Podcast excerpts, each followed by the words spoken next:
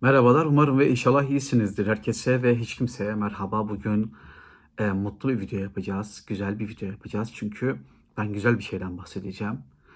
E, bir keşiften bahsedeceğim. E, kendi yaptığım küçük, minicik, şahsi keşfimden bahsedeceğim.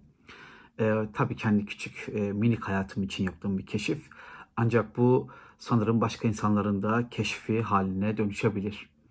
Her ne kadar e, bu cümleler, bu ifadeler beklentileri yükseltiyor olsa da e, bundan korkan biri değilim. E, beklentilerin yükselmesi de iyidir. İnsana umut verir, e, yaşam sevinci verir, hayatta kalmak için nedenler verir. O yüzden e, bununla ilgili herhangi bir e, içimde bir, bir şüphe yok. Şimdi e, birçok kitap okuyoruz, birçok kitap görüyoruz, birçoğumuz görüyoruz. Eğer bu videoyu izliyorsanız büyük ihtimalle zaten siz de okuyor, okuyorsunuzdur. Okuyan bir insansınızdır ve okumak istiyorsunuzdur. Ee, yüzlerce belki binlerce kitap okuyorsunuz ve bazen kitapların birbirine benzediğini, birbirinin aynı olduğuna dair şüpheleriniz e, oluşuyor. Ama bazen o yüzlerce, binlerce kitap arasında bir yerlerde e, çok iyi kitaplarla karşılaşıyorsunuz. Hatta pek ümit etmediğiniz alanlarda, ümit etmediğiniz türlerde bile olabiliyor. Örnek vereceğim. Mesela ben hikaye kitabı alt, adı altında basılan kitapların çok büyük çoğunluğunun vasat olduğunu, hatta bir bölümünün de vasatın da altında olduğunu düşünen biriyim. Çok az yazarın hikayelerini beğenirim. Çok az hikayeyi beğenmişimdir. E, çünkü birazdan göstereceğim kitabın yazarının dediği gibi bu hikayeci olmak, iyi hikayeci olmak bir muhayyile meselesi, bir e, hayal edebilme meselesi, o hayali kurguya dönüştürebilme meselesi ve bu yaratıcılık her e, baba yiğitte, her Adem oğlunda, Adem kızında görülen bir durum değil. Ve günü gelip de iyi bir hikaye kitabı gördüğümüzde, herhalde anladınız bir hikaye kitabından bahsedeceğimi, bir hikaye kitabı gördüğümüzde e, bir şekilde bunu paylaşıyoruz. E, romanları keşfetmek, hikayeleri keşfetmekten bence daha kolay oluyor. Çünkü romanlar başlı başına bir e, konuyu içerdiği için ve geniş çaplı bir kitap olduğundan dolayı daha çok göze çarpıyor ama hikaye e, bazı ünlü e, roman romancıların deyimiyle marjinalize edilmiş bir tür olarak hikaye artık bazılarının boş vakitler eğlencesine dönüşmüş durumda ve ne yazık ki biz bunu uzun yıllardır Türk Edebiyatı'nda görüyoruz.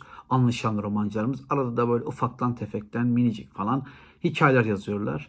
Veya eli ayağı e, düzgün hikayecilerimiz de artık bir yerden sonra spor olsun diye hikaye yazmaya başlıyorlar. Ve biz hakikaten alelade, çok sıkıcı, çok vasat, çok basit hikayeleri ve hikayecileri sanki büyük bir şey yapmışlar gibi düşünüyoruz. Yani bakıyorum e, Çehov tarzında veya Türkiye Edebiyatı'nda Refik Halit Karay gibi veya e, her ne kadar değerini çok sorgulamasak da Said Faik'in hikayelerinin ne kadar yaratıcı olduğunu da tartışabiliriz ama iyi bir hikayeci olduğunu tabii ki tartışmıyorum. E, bir bakıyoruz aslında hikaye türünde ortaya çıkan metinlerin birçoğu zaten iyi değil.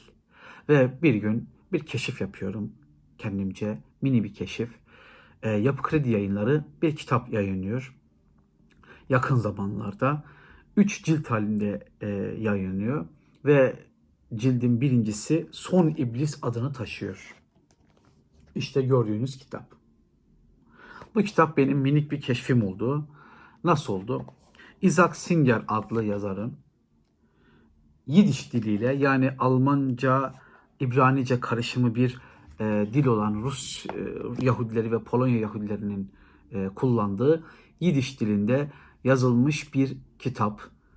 Bir bölümü öyle yazılmış ve sonra bunların bir bölümü yine bir kısmı hatta birçoğu e, yazarı tarafından, Isaac Singer tarafından İngilizce'ye de çevrilmiş ve yayınlanmış. Tabi Yidiş dilindeyken ünlü olmayan kitaplar İngilizceye çevrildiğinde epey dünyada ün kazanmış. Ve yazarımız şahsen benim haberim yoktu. 1978 yılında e, Isaac Singer Nobel Edebiyat Ödülünü de almış. Ama Nobel Edebiyat Ödülü almasından dolayı bizim şu anda kanalımızın e, bu videosunun konusu değil. Bu kitabı okudum. Son İblis, Isaac Singer kitabını okudum. 1900'lerin başına doğan, 1900'lerin sonuna doğru ölen, 90 küsur yıllık bir hayat yaşayan ve hayatının bir bölümünü Polonya'da, bir bölümünü e, sanırım 35 yaşından sonra Amerika'da geçiren e, bir yazarın, bir hikayecinin, çok iyi bir hikayecinin farkına vardım. Son bir İblis kitabındaki hikayelerin hiçbiri kötü değil. Son İblis kitabındaki hikayelerin içinde vasat hikaye bulmak da epey zor. Ancak işte Küçük Kunduracılar, Budala Gambit, e, işte Çarşı Caddesi'nin Spinoza'sı gibi hikayeler çok güzel hikayeler. Çok akılda kalıcı Nathan'ın hikayesi mesela. Çok akılda kalıcı hikayeler. Şimdi kitap okuduğumda e, neden birçok insan hikaye kitabı yazmasına rağmen hatta anlaşan romancılarımız dünya üzerinden anlaşan romancılar hikaye kitapları yaz, yazmış olsa da veya insanlar hikaye tarzında kendilerini e, ortaya koysa da ve edebiyatın tamamında neden birçok yazar, çizer e, aklımızda kalmıyor. Yazdıkları bizde bir yer etmiyor. Bunun nedenlerinin birinin şu olduğunu düşünüyorum.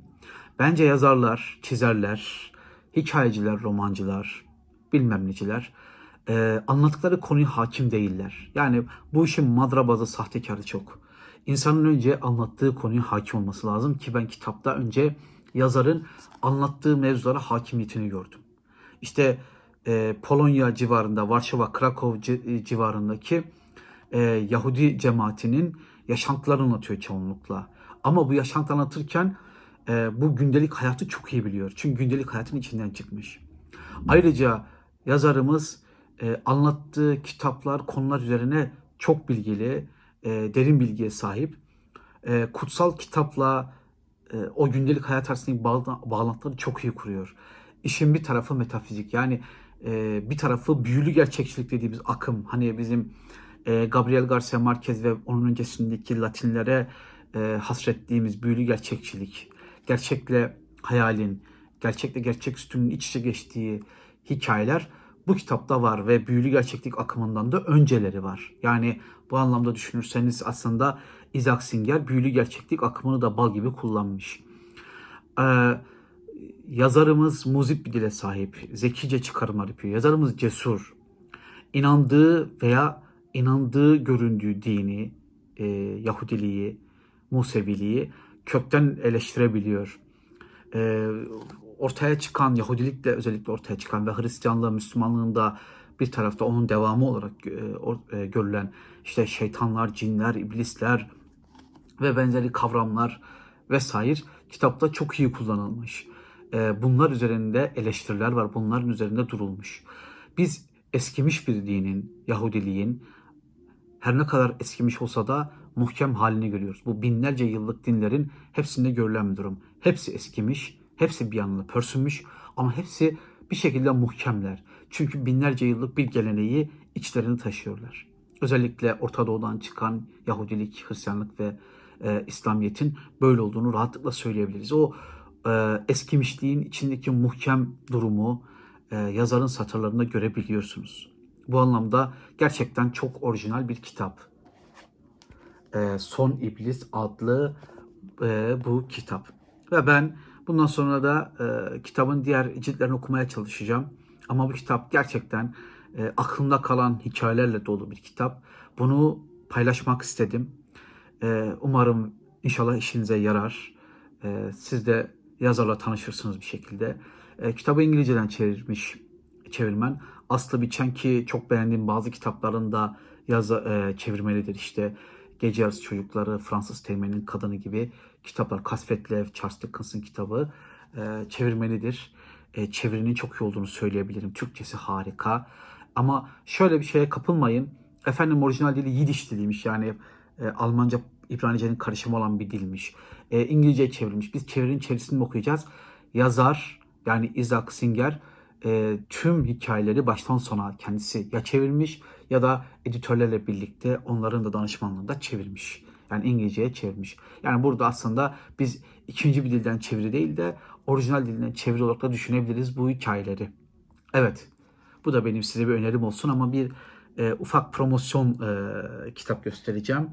Dorian Gray'in portresini anlatacağım kanalda. Onun için sansürsüz metnini de edindim. Ben aslında can yayınlarından çıkan Nihal Yayınobalı çevirisini okudum. E, İş Bankası çevirisine de baktım ama bir de sansürsüz metni var Everest yayınlarında. E, kitap 1890'da Oscar Wilde'ın Dorian Gray'in portresi. 1890'da bir gazetede tefrika ediliyor. Sonra içindeki bazı e, özellikle oradaki ressamın Dorian Gray'e olan duygularını anlattığı, açıkladığı bölümlerin olduğu yerler sansürleniyor ve yazarımız kitabı biraz daha genişletip 1891-92 tekrar yayınlıyor ve o, o e, baskı şu an bizim bildiğimiz 280 sayfalık baskı. Bu ondan yaklaşık 100 sayfa daha az. Epey az. Bu da elimde. Aklınızda bulunsun. Dorian Gray'in portresinin sansürsüz metni Everest'ten çıkıyor. Ama ben canlı yayınlarından okuduğum çeviriyi çok beğendim. Nihal Yayın çevirisini çok beğendim. Çok güzel bir çeviri. Sansürlü falan diye moralinizi bozmayın. Yazarın kendisi e, e, bazı bölümleri çıkarmış ve bazı çok çok uzun bölümler eklemiş. Sansürlü denilen bölümde aslında çok da büyük bir şey kaybetmeyeceksiniz benden söylemesi. Yine de ben Dorian Gray'in portresiyle ilgili konuşurken Oscar Wilde'i anlatacağım. Dorian Gray'i ne yapmaya çalıştığını e, yazarın. Orada bu konuya bir daha değinirim. Evet teşekkür ederim. Desteklerinizi beklerim. Ee, birileri lüzumsuz birileri bir müzik açmışlar bir yerlerde. Bana geliyor umarım size gelmiyordur. Artık geliyorsa bunu fon müziği diye düşünün. Selamlar, saygılar. En yakın zamanda görüşelim.